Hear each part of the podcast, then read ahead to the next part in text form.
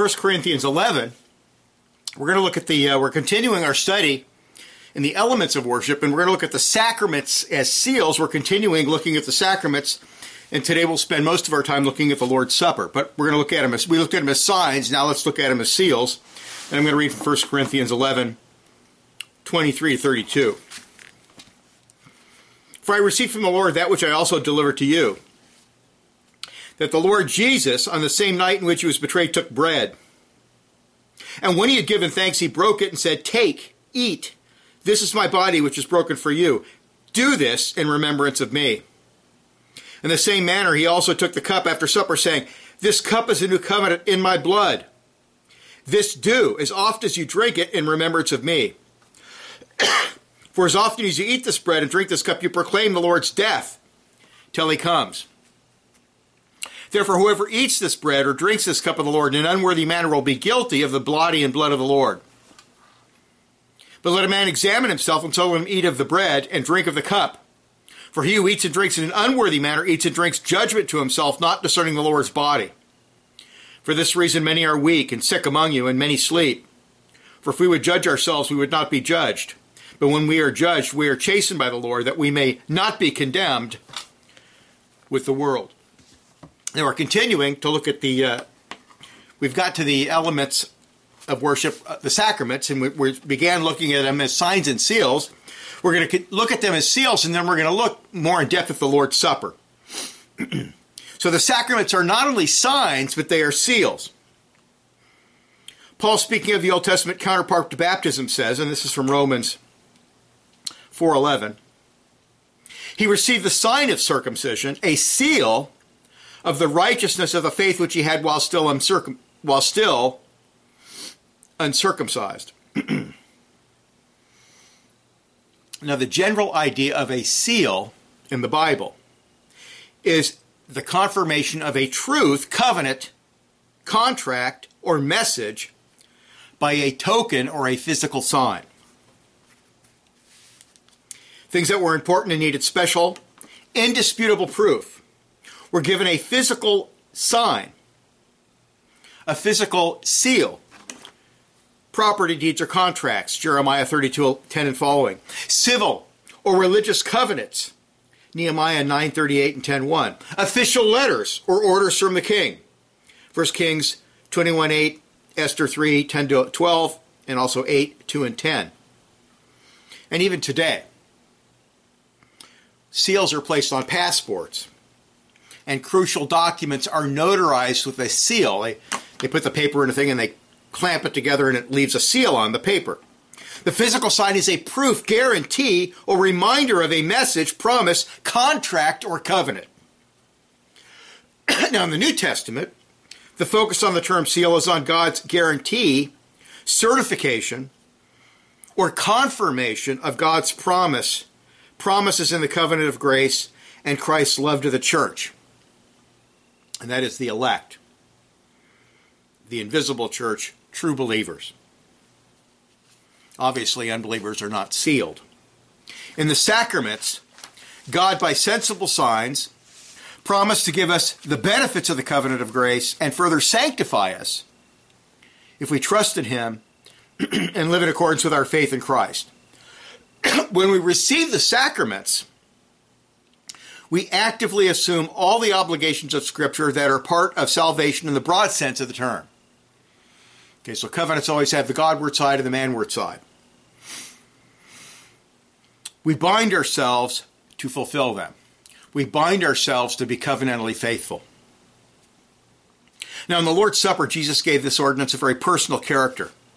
We just read that in Corinthians, but it's also in, in Luke. Do this in remembrance of me. He wanted to have a physical sign to certify his love of us, his vicarious atonement, that is, his death in the place of his people, which demonstrates that love and establishes our communion with God and each other. Communion is an external sign of our saving union with Christ and his body, the church. We'll see it as a horizontal dimension. That certifies our participation in the covenant of grace. The sign points us to Christ's salvation and our obligation to be faithful to our communion with the triune God that our Lord established, Now, the term cup, by the way, which is always in the singular in these all the accounts of the Lord's Supper, and that's going to be Matthew 26, 27, Mark 14, 23, Luke 22, 20, 1 Corinthians 11, 25, cup, singular, represents real wine. And let me just give you a little uh, footnote on this. The term cup, also called the fruit of the vine in Matthew 26, 29 and Luke 22, 18, in the context of a Jewish religious ceremony, for example, the Passover, which of course will become the Lord's Supper, are Jewish liturgical expressions for real wine. Not grape juice, not water, not raisins that have been ground up and made into some kind of disgusting elixir, but real wine. This historical fact is supported by the following observations. Number one, the Lord's Supper was held in the spring of the year. Everybody admits this. Around seven months after the grape harvest. Now, they don't have freezers, they don't have refrigerators, and they nobody at this time knew anything about uh, this idea of uh, where you take, like, they take milk and they heat it up and they kill all the bacteria to preserve it longer. Nobody knew about that. So the only way for the Jews to preserve and sell the juice of the grape, the fruit of the vine, was to put it through a careful process of fermentation. This process turns sugars into alcohol, which preserved the juice from spoilage and made it highly favored, a marketable item throughout the Roman Empire. And I watched a very lengthy thing on uh, the history of wine on PBS. Uh, the Jews were known for, as great winemakers, making great wine that they sold throughout the ancient world. Uh, so they weren't selling grape juice. They weren't. Welch's comes in the late 1800s.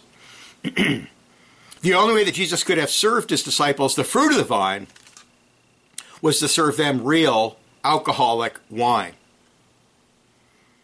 And this view is accepted by all the branches of the Christian church until the rise of legalism in the 19th century. It's, it, well, it's a combination of legalism plus pragmatism instead of biblicism. The idea that, well, you know, some people get drunk. Some people might be tempted if we serve them real wine. And then before the invention of uh, pasteurized grape juice by Welch's in the late 1800s, uh, I forget, 1860s, whenever the date was, they would actually, churches were serving wa- water instead of instead of wine because grape juice wasn't available. Uh, they didn't have freezers and refrigeration like we uh, e- either, so they had to they served people water. And the Mormon Church, which is not which is a cult, still uses water today. and that's the result of pragmatism, thinking you're wiser than God because God commanded us to use real wine, wiser than Jesus Christ, the Son of God, who commanded us to use real wine. And it's pragmatism saying, well, people might get drunk if we serve, we obey the if we obey God, if we obey Scripture, if we obey Jesus Christ, people might get drunk, which is complete nonsense. the view of certain legalists that Jesus supernaturally removed the alcohol, some of the people in the RPCNA told me that, or that the wine was really juice made from crushed raisins, is not only contrary to the plain meaning of the scriptures, but is totally absurd. It's not. It's totally untenable. It's simply a grasping after straw. No reputable Christian scholar accepts such nonsense. Number two, the Bible implies very clearly that the Holy Supper is like a wedding supper or a feast, a wedding feast. Revelation 19.9, and then, of course, look at Matthew 20, 22, 2 and 4. Now, our Lord, we know this as a fact, it's his first recorded miracle, created real high quality wine at the wedding feast in Cana at the request of his mother. Real wine. The guy tasted it. He said, Wow, most people serve the good stuff first. You've saved the good stuff for last, indicating it was a high quality wine. Grape juice is grape juice. It's not like you wouldn't serve uh, bad grape juice and then better grape juice. That's nonsense. It was wine. That's John 2 3 to 9 even though the Bible strongly condemns, unequivocally condemns drunkenness and drunkards. Romans 13, 13, 1 Corinthians 5, 11, and 6, 10, Galatians 5, 21, Ephesians 5, 18, etc. I didn't even take the time to look up the several Old Testament passages. it never teaches abstinence except for Nazarites, who, by the way, are not allowed to have raisins or grapes or grape juice or anything related to the grape, and priests while they're ministering in their uh, sacrificial ministrations. They're not allowed to drink. They're not they have to be precise. They can't make mistakes. The real wine, that real wine and even stronger alcoholic beverages were permissible in moderation is the explicit teaching of Scripture, Deuteronomy 29 6 and Psalm 104 15. God even tells the covenant people that they can use some of their tithe money to purchase, and here's the wine or similar drink, some translations say wine or strong drink, to celebrate and rejoice before God, Deuteronomy 14:26. So if drinking alcoholic beverages is intrinsically sinful, then God would be advocating sin, and of course that is impossible, God being absolutely holy, righteous, and just. Now the fact that God says that wine is a blessing from the earth that makes the heart of man glad, it causes man to rejoice, in moderation obviously, uh, Psalm 104:15, and that real wine was used for wedding feasts indicates that using grape juice misses some of the biblical symbolism of real wine, which is Christ's commandment. People would be upset if you gave them grape juice at a wedding feast. Does that mean that God is, God is advocating drunkenness? And the, the answer is absolutely not. The Bible condemns drunkenness, but the Bible also teaches that it's okay to drink in moderation as long as you don't get drunk. The Bible's crystal clear. Number three, the fact that real wine, which is the plain meaning of Scripture, has been the universal practice of all branches of the Christian church since the apostolic era until around the 1850s, when legalism, unbiblical legalism, and pragmatism of the temperance movement became popular, proves that the use of grape juice is an unbiblical innovation. It's an unbiblical innovation. It is a disobedient thing. It is a rejection of the command of Christ for man's wisdom. It's the world's wisdom. It's worldly. I know it may sound crazy to you, a fundamentalist. Of course, I'm a fundamentalist, but it's actually worldly to disobey God and serve grape juice. It's worldly. It's of the world. It's not of Scripture. Unbelief leads to pragmatism, disobedience, and a rejection of the good things of God. And of course, uh, and this is very decisive, the use of grape juice is a clear violation of the regulative principle of worship. What does God tell, tell us to do? Don't add to what I tell you. Don't detract from what I tell you. Do exactly what I tell you to do. Don't depart from the right. Don't depart on the left. Stick exactly to what I say. Well, what does God say? What does Jesus say? Wine. We know it was real wine because people were getting drunk at the love feast that preceded the Lord's Supper uh, with wine. They weren't getting drunk with grape juice. And like I said, grape juice wasn't available except for about three days out of the year. The argument that using real wine is wrong because people who used to be drunkards may be tempted to stumble and fall back into drunkenness falls to the ground by the simple fact that drunkards existed in the days of Jesus. And of course, there were ex drunkards, people who had repented and become Christians in the Christian church. Yet he required the use of wine, real wine. Are the legalists among us wiser and more compassionate than the Son of God? And, and of course, perish the thought. It's absolutely ridiculous. Absolutely ridiculous.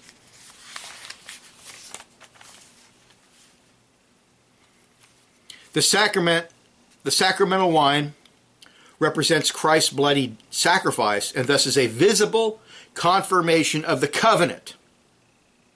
Jesus' death was necessary to ratify the covenant, the new covenant, and fulfill the judicial foundation of the covenant of grace. And this is what Jesus said. Luke 22 20. This cup, and of course that's a symbol for wine in the cup, is the new covenant in my blood.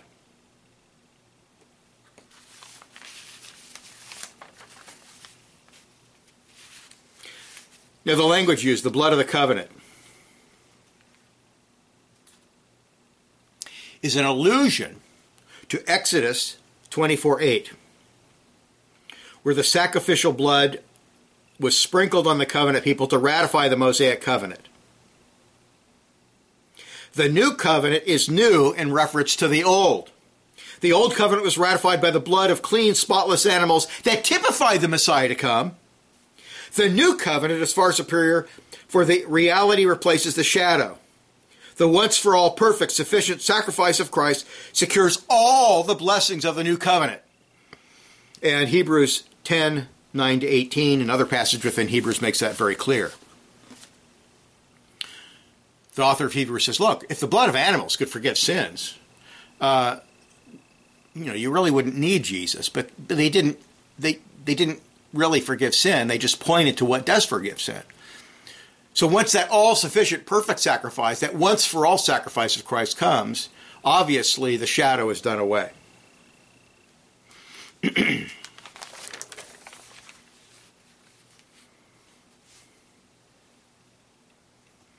so the wine represents the new covenant, which is ratified by Jesus' sacrificial blood.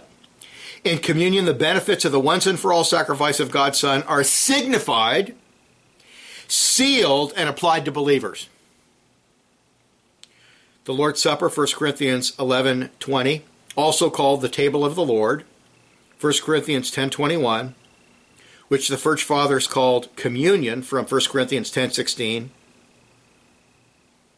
and the Eucharist from the word thanks 1 Corinthians 11 24, Luke 22 19, eulogisas, or eucharistesis, where they get the word Eucharist, the Romanist, given at the supper has a number of important aspects. So let's look at the sacrament. Very important sacrament. First, there's the breaking of the bread, artos, and the giving of thanks. Luke 22 19, 1 Corinthians 11 24, or the blessing. Matthew 26, 26, Mark 14, 22. Now, Thanksgiving is normally given for food before a meal. but this Thanksgiving is much broader and includes blessing God for the all sufficient sacrifice of his Son, Jesus Christ.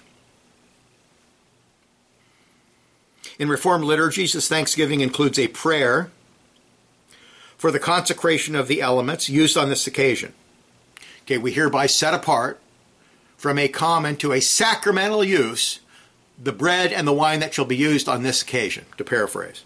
The bread and wine are set apart a sac- for a sacramental use. The bread used by our Lord would have been, of course, thin, unyeasted wheat bread, which was easily broken into pieces. They still make that today. And it's actually quite delicious. Um, you, you take wheat bread, you, you make it very thin. Uh, it would be cooked on a stone with fire or coals, and it would be quite delicious. The breaking of the bread, which is noted in all four accounts as part of the visible lesson of the sacrament, and must always be included. And then, second, there are the sacramental actions with explanations. the bread is broken in front of the congregation as the pastor quotes Jesus, who said, Take, eat, this is my body. Matthew 26, 26, Mark uh, 16, uh, 14, 26, Luke 22, 19, and uh, 1 Corinthians 11, 24, which is given for you, Luke 22, 19. The verb is, in the context, means it signifies my body. For Christ was still seated in front of his apostles. The Roman Catholic view of transubstantiation that the bread becomes the literal, real body of Jesus carnal, corporal, fleshly body of Jesus, and the wine becomes the real, actual blood of Jesus, is uh, totally unscriptural and uh, essentially pagan. He was sitting there. It couldn't become his body and blood unless we give omniscient qualities to his body and blood, and then you deny the humanity of Christ. It also contradicts the Lutheran consubstantiation view, where the elements, the actual physical elements, are in, with, and under the bread and the wine, which also contradicts the true humanity of Christ and is a heresy. It's false. Luther was grasping at straw.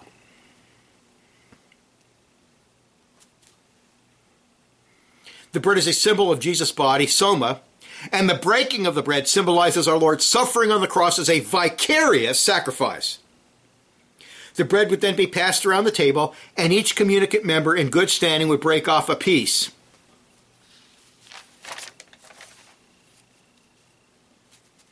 The sacramental wine in the cup signifies that Jesus' blood was separated from his body by sacrifice. It was not a regular death. He didn't die as a, uh, a martyr, he didn't die as a, a good example. He died as an atoning sacrifice to wash away our sin and guilt by his blood. As our Lord passed the cup, he said, This is my blood of the covenant which is shed for many. Mark 14, 24. Unto the remission of sins, Matthew 26, 28. This cup is the new covenant in my blood. Luke 22, 20 and 1 Corinthians 11, 25. This passage, which alludes to Exodus 24, 8, as I've noted, and also possibly Isaiah 53, 12, indicates that Christ's shed blood inaugurates, ratifies, and secures all the salvific blessings of the new covenant. The reality has come. The shadow is no more.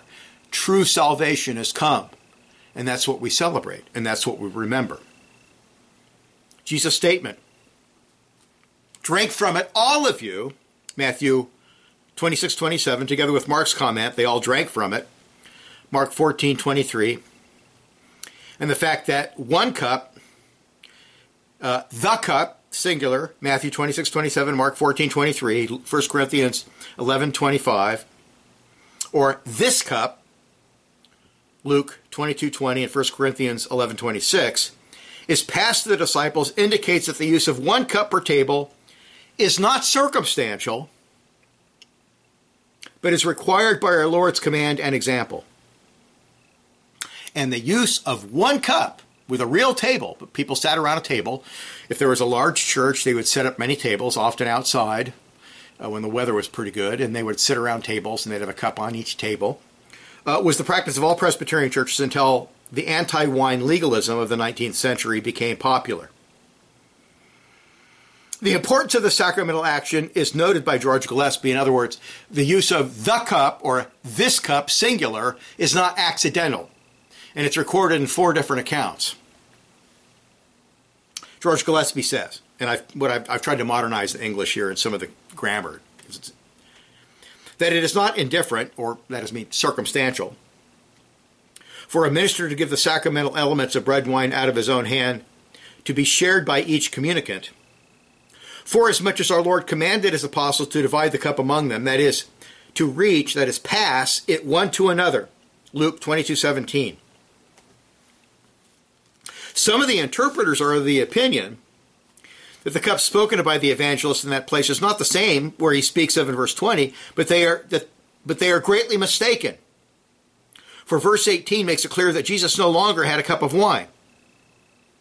Thus we conclude that when Christ commanded the apostles to divide the cup among them, the meaning of the words can mean nothing other than this that they should give the cup one to another which is so plain that a Jesuit also makes it follow upon this command. And that's from a dispute against English Popish Ceremonies, 1637, uh, part 4, 22.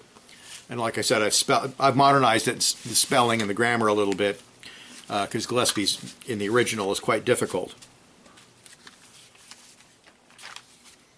And so am I saying we should return to this because it's a wonderful Presbyterian tradition? No, I'm not. I'm saying we should return to this because that's what Christ did, and that's what the apostles did, and that's what Paul did, and that's what the church at Corinth did, and that's what we are commanded to do.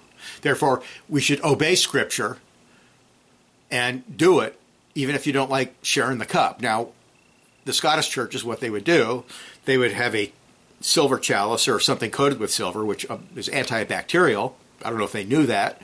And then they would use very strong wine, which of course killed bacteria as well and then you have a napkin, and as you pass it, you have a large cup, and you spin the cup. it may be gross to Americans. You may think it's gross, but that's what Jesus did, and that's what the apostles did, and that's what we are commanded to do. So if you don't like it, that's just too bad. We have to do it. There's a symbolism there. The cup, this cup, singular, There's one Christ who shed his blood for the, the church. In the Jewish Paschal tradition, the head of each family would break off a piece of uh, bread for the children old enough to discern, understand, and answer questions about salvation. Exodus 12, 26 to 27. And of course, I'm looking at Exodus 12 in light of the law, which is clear. The account of the Passover in Exodus is not very clear. Uh, it's a family thing. But when you get to the law, it's quite clear that it was for men and children who had come of a certain age and understood what was going on. We'll look at that in a moment, probably this afternoon. And then, third, oh, and I have one more thing to say. The bread and wine are to be placed on a table, not a supposed altar. And they're not to be put up on top of a stage where the pastor performs a show for the congregation. They're to be placed on tables with Christians, the members, uh, sitting around the tables with their families, sitting around tables with real cup, a real cup, and real bread.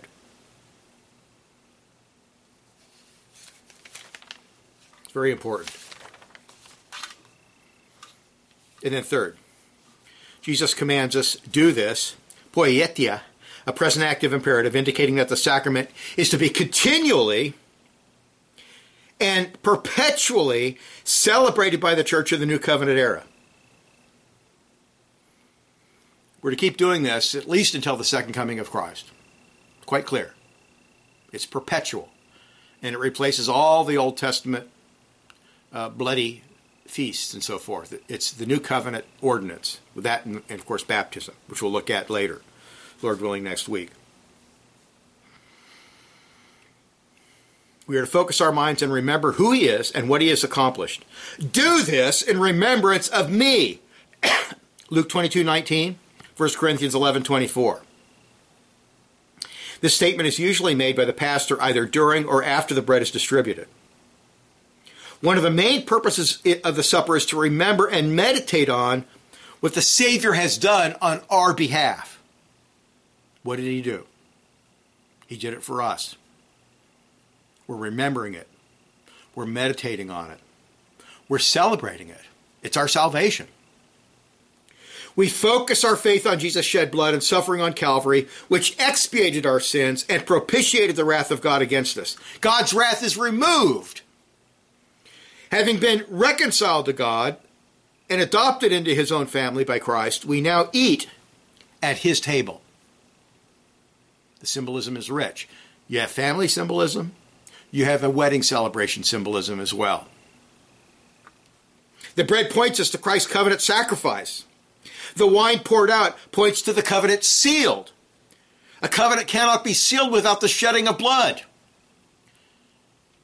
In the Old Testament, in Exodus 24, they ratified the covenant with a sprinkling of the blood of animals. But now we have the reality. The consuming of the bread and wine signifies our union and communion with Christ and his sheep. 1 Corinthians 10 16. The word communion refers to our participation in the Lord's suffering, death, and resurrection by faith.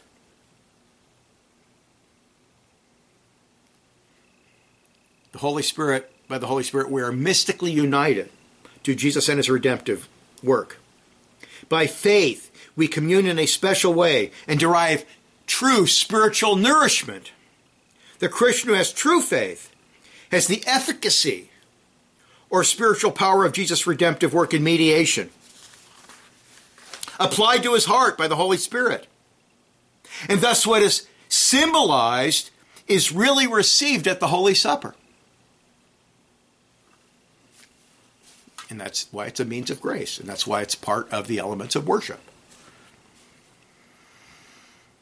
Now, there are other things we need to note. For clarification, the Lord's Supper is not an initiatory rite like baptism, but is a sacrament that is to be repeated over and over and over again as a means of continued sanctification. Now, the Bible's not specific about frequency, it's not explicit. The Reformed churches in the early years did it yearly, semi yearly, quarterly, and monthly. Modern conservative Reformed churches usually practice it monthly.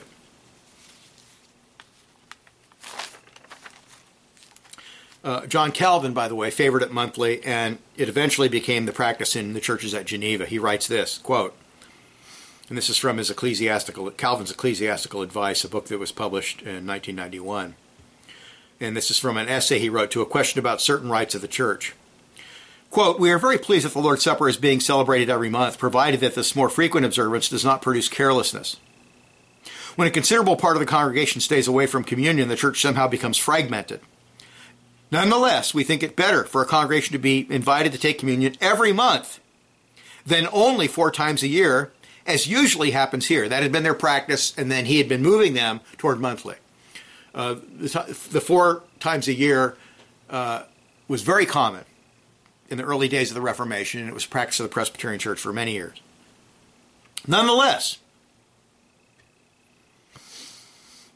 we think it's better to take communion every month than only four times a year, as it as usually happens here. When I first came here, the Lord's Supper was observed only three times a year, and seven whole months intervened between the observance at Pentecost and at the birthday of Christ.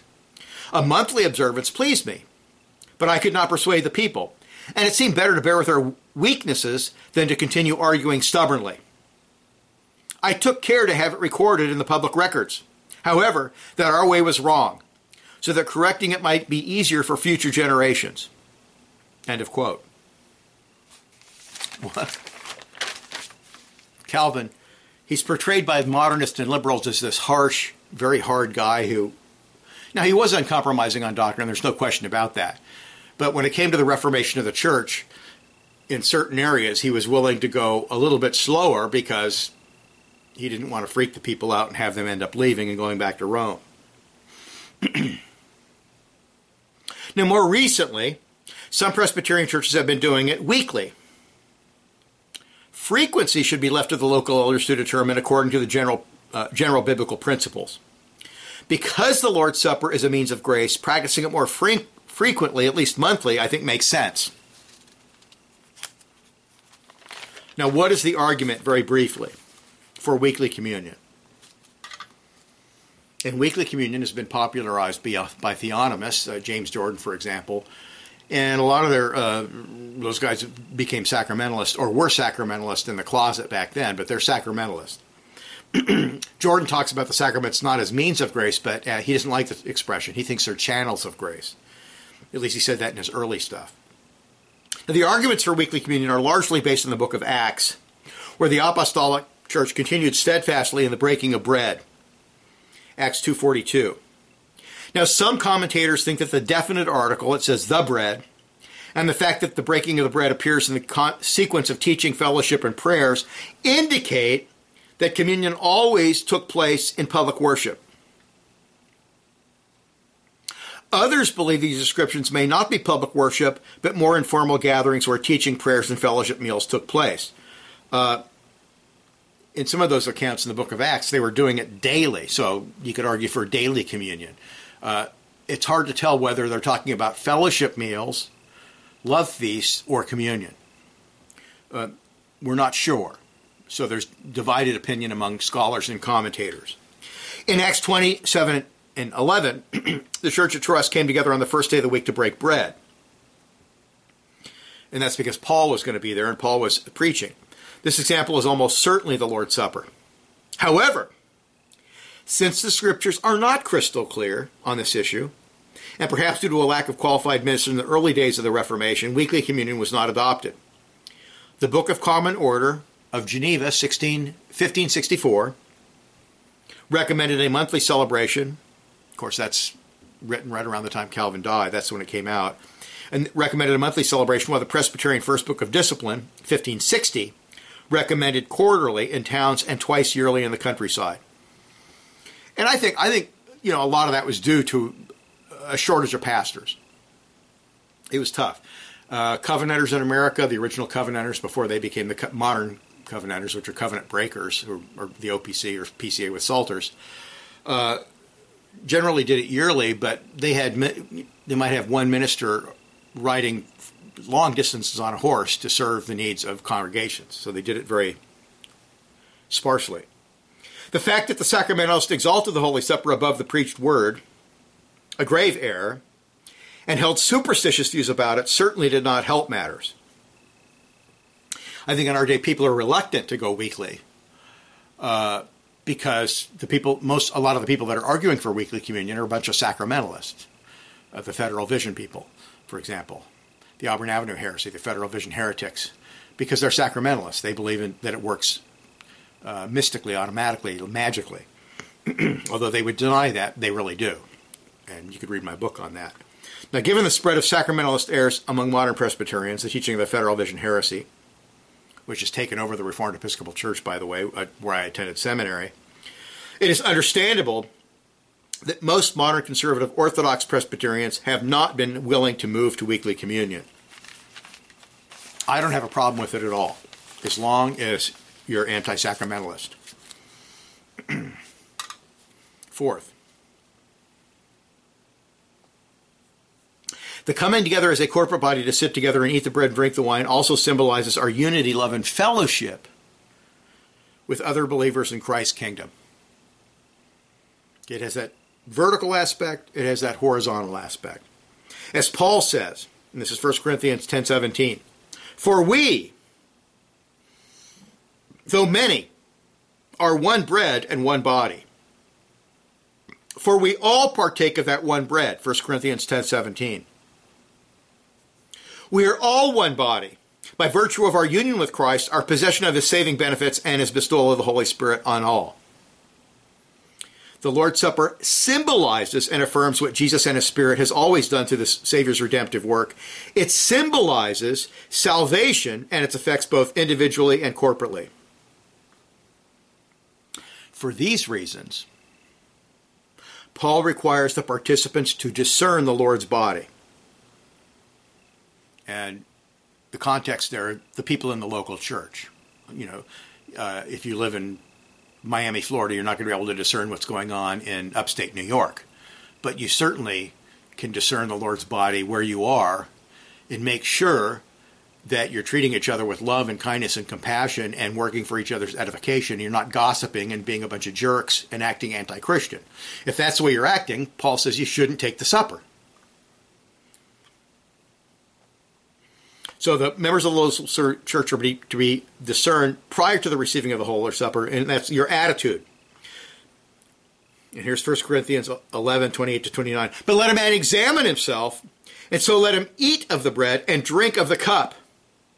For he who eats and, and, drinks in an unworthy manner eats and drinks judgment to himself, not discerning the Lord's body. So to examine oneself in this context, it's not a it's a very specific statement in this context. It's not a general statement. Now you can apply it in a general way if you if you like, and of course sermons are going to do that. But here it's very specific when we talk about how to interpret it. This context means to look carefully at whatever one whether one is covenantally faithful and loving in their treatment and attitude toward other Christians in the local church. Other church members are united to Christ and members of the family of God. They are people for whom Christ died and gave his spirit. To ignore this fact and treat other Christians unlawfully, which is unloving, without kindness or compassion, and you know things that are very common in churches gossip's accepted slander happens uh, shunning people who have repented of sin and holding grudges for things that happened many years ago uh, refusing to love someone refusing to help someone in need uh, these things are all wicked and they disqualify one from participating in the lord's supper yet gossip is totally accepted and uh, I've been in three different denominations. Well, I've been in more than three denominations, but I've been at Presbyterian meetings uh, elders and ministers tend to be the biggest gossips in the world because they think that's part of their job, and that's not part of their job. 1 Corinthians 11, 21 to 22, Leviticus 19, 18, Matthew 18, 15 to 20. Talk about loving your neighbor. Loving your neighbor, loving your neighbor in Leviticus means, right in the context, you don't trash him behind his back. You don't gossip and say bad things about him, whether they're true or not. You go to him privately and you work it out. You protect his reputation and you work to, help him be edified and repent and be a better Christian, a better believer, a better professing Christian. Matthew 18 is the same. Sins, go to him privately. Obviously, if he uh, commits a scandalous sin like murder or, or adultery and it's a public thing, or he teaches heresy, that's a different matter. But private sins should be dealt with privately. To do the, to gossip and slander and mistreat other believers, like Paul describes at Corinth, where people were there were people that were very poor and didn't have enough food to eat. They were literally without enough food to eat, and other Christians are stuffing their face and being gluttons in front of them and not sharing their food. Uh, it's an implicit denial. It's an explicit denial of the central meaning and purpose of the Holy Supper. Jesus commanded us, John 13, 34 to 35, a new commandment I give you, that you love one another as I have loved you.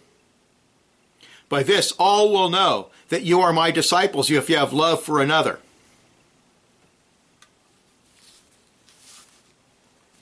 Now, Paul's strong warning that he who eats and drinks in an unworthy manner eats and drinks judgment to himself indicates that the new covenant, like the old before it, not only has covenant blessings, but also covenantal curses for those who habitually violate and reject their covenant responsibilities. Okay, we're told by people, oh, well, those covenant, those covenant blessings and curses. Now, some of that obviously applies to the land of Israel, and it doesn't apply to us in the same way.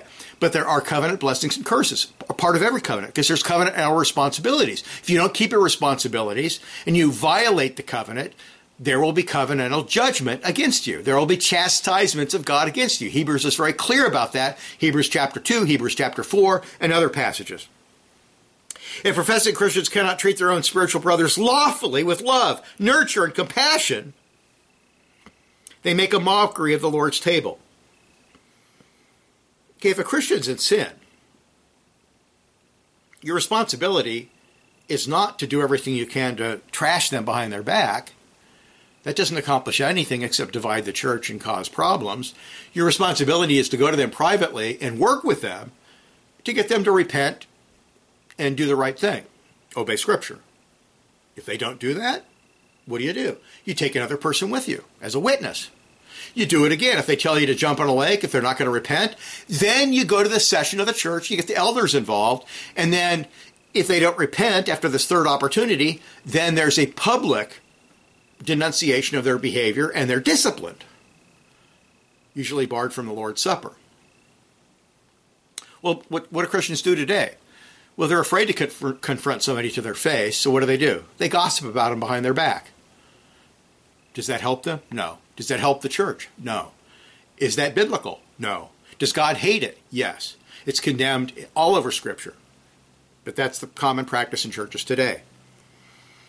Like the covenant r- ritual in Exodus 24, where the people promised obedience and were sprinkled with sacrificial blood, that's Exodus 24, 6 to 8. 6 to 8. The Lord's Supper serves as a bloodless, covenant ratifying oath sign. I have to remind you once again, I want to remind you that a lot of the, the stuff that happens in the New Testament, the assumption is, is that you know your Old Testament and you know what these things mean due to your study of the Old Testament. Christians who ignore the Old Testament don't understand these things because repeatedly the apostles and of course Jesus himself and the they appeal they refer to the Old Testament all the time and they're assuming that Old Testament world and life view. Yes, the ceremonies have been done away. The, the, the Old Testament ceremonial law and all that's been done away. Yes, that's the assumption. But you have to understand how covenants occur and the blessings and curses by looking at the Old Testament, which goes into much more detail it's not that hard to discern what is ceremonial and what is continuing. People want to throw out the baby with the bathwater. That's a great mistake. It is a bloodless, covenant ratifying oath sign. And I really should, should have put this in here. Um, I've been thinking about it. Uh, Paul also talks about how you're professing the Lord's death through the sacrament of the Holy Supper. It, you're confessing it, you're professing it publicly. And that's part of that covenant oath sign. Now, just as judgment fell on Israel for their infidelity to God's covenant, Paul promises the same outcome for unfaithful professing Christians. And Paul has warnings in 1 Corinthians 10 1 to 12, 1 Corinthians 11, 30 to 34, Hebrews 2, 1 to 4, Hebrews 3, 12 to 19, Hebrews 4, 1 to 11. In Hebrews, repeatedly, the author of Hebrews, which I believe is Paul, repeatedly looks back and says, look, they violated the covenant here. This is what happened to them. They violated the covenant there. This is what happened to them. They violated the covenant here. This is what happened to them. Don't be like them. Don't break the covenant. Don't violate your covenant obligations. And the Holy Supper is a covenant oath sign reminding us of that. The blessings and the curses of the covenant continue in the new covenant era. It's crystal clear. It is crystal clear.